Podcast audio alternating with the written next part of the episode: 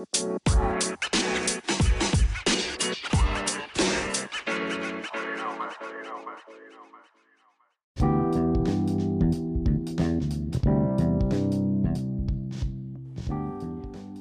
selamat pagi. Kita jumpa lagi di SR Podcast. Nah, pagi ini gimana nih kabar kamu semua? Udah pada berangkat kerja atau udah standby di kantor nih? Atau ada yang lagi kuliah online mungkin pagi ini? Oke, oke. Semangat semua ya. Nah, pagi ini kemarin ada uh, chit chat sama temen. Nah, kan memang belakangan ini nih, ini kan kayak sekitar kita tuh banyak ya tiba-tiba yang uh, eh aku positif nih aku covid dan macam-macam gitu kayak ada wave atau gelombang yang lumayan besar di sekitar kita nah tapi masalahnya adalah kebanyakan dari mereka tuh pun kan yang gejala ringan ya atau mungkin bahkan uh, tanpa gejala sama sekali nah ini yang perlu diwaspadai juga nih meskipun kita gejala ringan atau tanpa gejala sama sekali, kita tetap sebisa mungkin harus isolasi mandiri gitu ya. Jadi pagi ini temanya adalah aktivitas olahraga yang tepat bagi pasien atau kamu yang dinyatakan positif COVID. Oke, simak terus, kita akan lanjut. Oke, jadi artikel kali ini kita ambil dari klikdokter.com nih. Jadi tentang bolehkah pasien virus corona berolahraga atau olahraga apa yang tepat bagi mereka yang sedang isolasi mandiri. Oke, kita simak ya. Jadi memang kalau kita semua ini ternyata uh, terdiagnos positif uh, eh, COVID-19, memang sebaiknya kita isolasi mandiri ya. Jadi uh, kita batasi dulu ruang gerak kita bersama teman-teman izin dulu nggak ikut nongki-nongki nggak ikut ngopi uh, kita fokus untuk uh, penyembuhan diri dulu dan selalu terapkan protokol kesehatan juga. Nah, jadi kalau di sini tuh dibilang oleh dokter Nabila Virayovita ini ya, jadi pasien COVID-19 itu tetap tetap boleh berolahraga. Hanya saja mereka harus memilih jenis olahraga yang tepat gitu. Jadi olahraga yang tepat ini menurut dokter Nabila itu untuk pasien positif COVID ya ini memang difokuskan untuk sistem pernafasan gitu karena olahraga pernafasan ini bermanfaat meningkatkan ketahanan jantung dan paru-paru atau kardiorespirasi nih untuk pasien COVID-19. Dengan demikian mereka akan memiliki kekuatan yang lebih untuk kembali beraktivitas seperti sedia kala. Nah, itu jadi kita harus memilih olahraga yang tepat, kita fokuskan ke jantung dan paru-paru. Karena tidak hanya itu, olahraga tadi itu juga berguna untuk mempertahankan fungsi pernafasan yang sering kali terkompromi pada pasien COVID-19. Begitu kata dokter Nabila. Jadi memang kita juga harus lihat-lihat ya kondisinya seperti apa atau ada uh, gejala atau uh, hal yang serius banget nggak gitu. Nah untuk obrolan kita pagi ini memang kita fokus pada teman-teman yang gejalanya sangat minim atau tanpa gejala tapi terdiagnos positif COVID dan sekarang sedang isolasi mandiri gitu. Jadi untuk teman-teman yang memang punya penyakit penyerta atau gejalanya lumayan berat dibanding yang lain, mungkin artikel ini cukup didengerin aja atau obrolan kita ini cukup didengerin aja dipilah-pilah mana yang cocok tapi nggak semuanya bakal cocok karena disesuaikan juga dengan kondisi tubuh kita masing-masing gitu ya. Jadi ada beberapa hal nih yang bisa tetap kita lakukan sembari kita isolasi mandiri gitu jadi ada beberapa kategori pasien yang boleh dan enggak gitu jadi kalau pasien yang dilarang untuk melakukan olahraga dalam fase isoman itu adalah mereka dengan gejala klinis yang tidak stabil atau tekanan darahnya nggak stabil, detak jantungnya nggak stabil naik turun gitu ya, laju pernafasannya nggak stabil dan suhu yang tidak dalam batas normal. Jadi kayak demam tinggi gitu. Jadi memang kalau yang mengalami gejala-gejala atau simptom seperti itu better teman-teman fokus untuk penyembuhannya dulu deh. Jadi dari obat-obatan makanan istirahat gitu.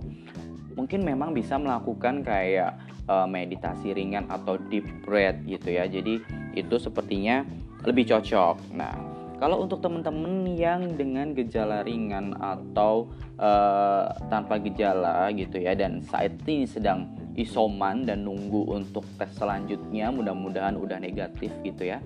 Jadi di sini ada tips beberapa gerakan atau olahraga ringan yang bisa dicoba teman-teman di tempat isoman. Yang pertama, latihan relaksasi. Jadi gini ya jadi relaksasi ini sebenarnya bisa dilakukan semuanya sih.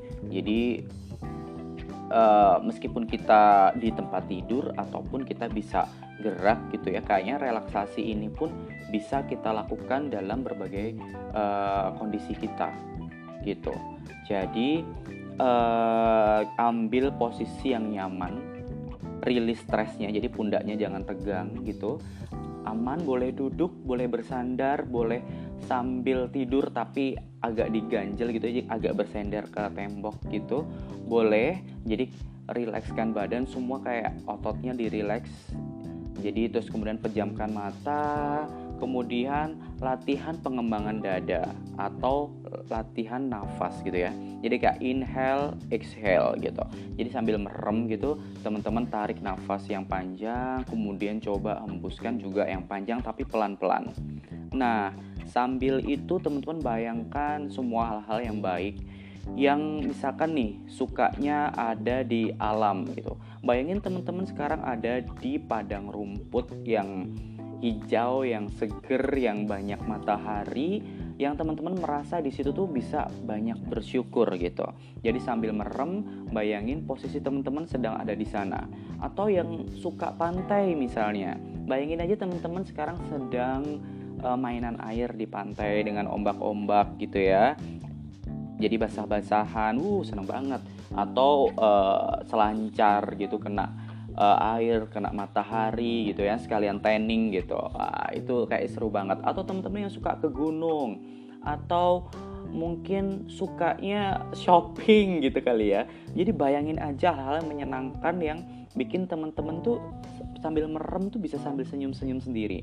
Sambil bersyukur oh indahnya hidup ini. Oh sangat bersyukur aku bisa menikmati matahari. Aku bersyukur bisa uh, mainan air atau atau window shopping atau jalan-jalan gitu. Nah sambil kita latihan pernafasan yang dalam hembuskan gitu.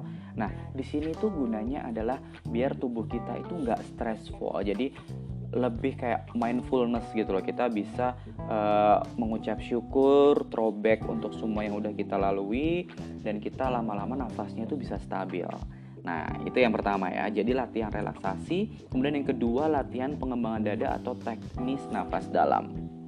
Gitu. Itu yang selanjutnya. Kemudian teman-teman bisa juga latihan stretching yang sederhana gitu. Bisa sih ini banyak sekali contohnya di YouTube YouTube teman-teman bisa lihat atau gerakan yoga sederhana kayak mengangkat tangan atau uh, latihan apa ya itu namanya posenya aku lupa juga semuanya. Jadi bisa dicek di situ yang penting yang kalem yang gak terlalu bikin detak jantung tuh heartbeat gitu. Bukan yang harus kayak long run yang mau di garis finish last push gitu nggak usah jadi yang benar-benar relax dan santai. Nah jadi kegiatan-kegiatan itu yang bisa teman-teman lakukan sembari isolasi mandiri. Karena kan mungkin uh, ruang geraknya juga terbatas ya. Jadi bisa lakukan itu. Kalau mungkin ada yang mau lebih challenging nih bisa angkat dumbbellnya bisa. Gitu. Jadi sambil latihan dumbbell itu juga bisa. Atau bisa sambil jump atau jumping jack itu bisa. Tapi tetap selalu perhatikan heart rate-nya ya. Jadi tetap seperti kemarin kita bilang listen to your body. Kita olahraga ini untuk sehat ya kan? Jadi jangan terlalu dipus dulu kalau memang kondisi kita belum memungkinkan. Yang penting kita tetap gerak kita tetap berolahraga agar tubuh kita itu nggak stres. Jadi itu kan nanti akan melepaskan hormon-hormon endorfin ya yang bikin kita seneng gitu yang yang bugar gitu loh. Jadi biar nggak bosen teman-teman berlatih gerakan gerakan sederhana dapat keringat itu ah, dijamin deh nanti makannya banyak uh, bawaannya uh, seneng terus atau mungkin capek bisa tidurnya pules. Nah itu nanti diimbangi dengan makanan yang sehat minuman yang sehat. Udah deh itu dijamin pasti isomannya nggak lama-lama. Bisa cepat nanti segera negatif dan bisa aktivitas kembali di luar di uh, di luar ruang isolasi mandiri gitu ya. Tapi kalau ada teman-teman yang sedang isoman uh, di tempat karantina yang disediakan pemerintah, memang biasanya mereka itu kalau pagi itu ada kegiatan olahraga bareng. Nah itu bisa juga tuh diikutin. Jadi jangan males, jangan rebahan terus, tapi ikutin setiap sesi olahraga nih biar dapat matahari, senang-senang sama yang lain tetap pakai masker tapi ya jadi kayak olahraga stretching gitu kan sambil ketemu yang lain mengucap syukur gitu buat hari ini oh masih hidup masih diberi uh, anugerah untuk uh, bisa bernafas gitu. Jadi banyak-banyak uh, bersyukur sambil waktu kita melakukan aktivitas olahraga. Nah itu tips-tips untuk teman-teman yang sedang isolasi mandiri. Jadi kita terus tingkatkan imun tubuh kita dengan yang pertama berpikiran positif, kedua selalu bersyukur, ketiga tetap usahakan untuk berolahraga, kemudian yang keempat prokesnya jangan lupa dan kelima selalu minum multivitamin atau obat-obatan yang sudah dianjurkan oleh dokter. Gitu ya. Jadi pagi ini cukup kita obrolan di sini. Aku tetap pengen nanti one day aku mau undang teman-teman yang lain untuk gabung di podcast kita untuk nyeritain pengalaman mereka sebagai survivor COVID-19 gitu ya. Jadi mereka yang udah dinyatakan sembuh, kemudian gimana sih aktivitas mereka sehari-hari? Bisa nggak sih mereka uh, berlari seperti sebelum-sebelumnya yang mungkin sebelumnya mileage-nya bisa half marathon atau bisa maraton dalam sekian jam dengan uh, personal base gitu. Nah, kita pengen nih ngundang buat temen-temen nanti mudah-mudahan ya kita bisa ngobrol bareng, dengerin cerita mereka, pengalaman mereka, gimana nih setelah sembuh dari COVID atau jadi survivor, masih bisa nggak ngebit kayak yang sebelum-sebelumnya atau mungkin lebih lagi nih ternyata uh, bisa lebih keren lagi gitu ya oke okay. Selamat beraktivitas teman-teman. Jangan lupakan selalu uh, protokol kesehatan di mana pun kita berada. Nggak bosen-bosen. Uh, eh, SR ingetin lagi buat kamu-kamu yang belum vaksin, buruan vaksin. Cari jadwal-jadwal yang sudah disediakan oleh dinas kesehatan kota kamu masing-masing. Biasanya masing-masing kota itu sudah menyediakan lokasi-lokasi untuk kita bisa melakukan uh, vaksin gitu ya. Dan ini gratis oleh pemerintah, jadi jangan ditunda-tunda. Kalau memang ada jadwalnya segera daftar, bisa daftar online atau cari-cari info yang bagaimanapun. Yang penting antrinya nanti tetap prokes.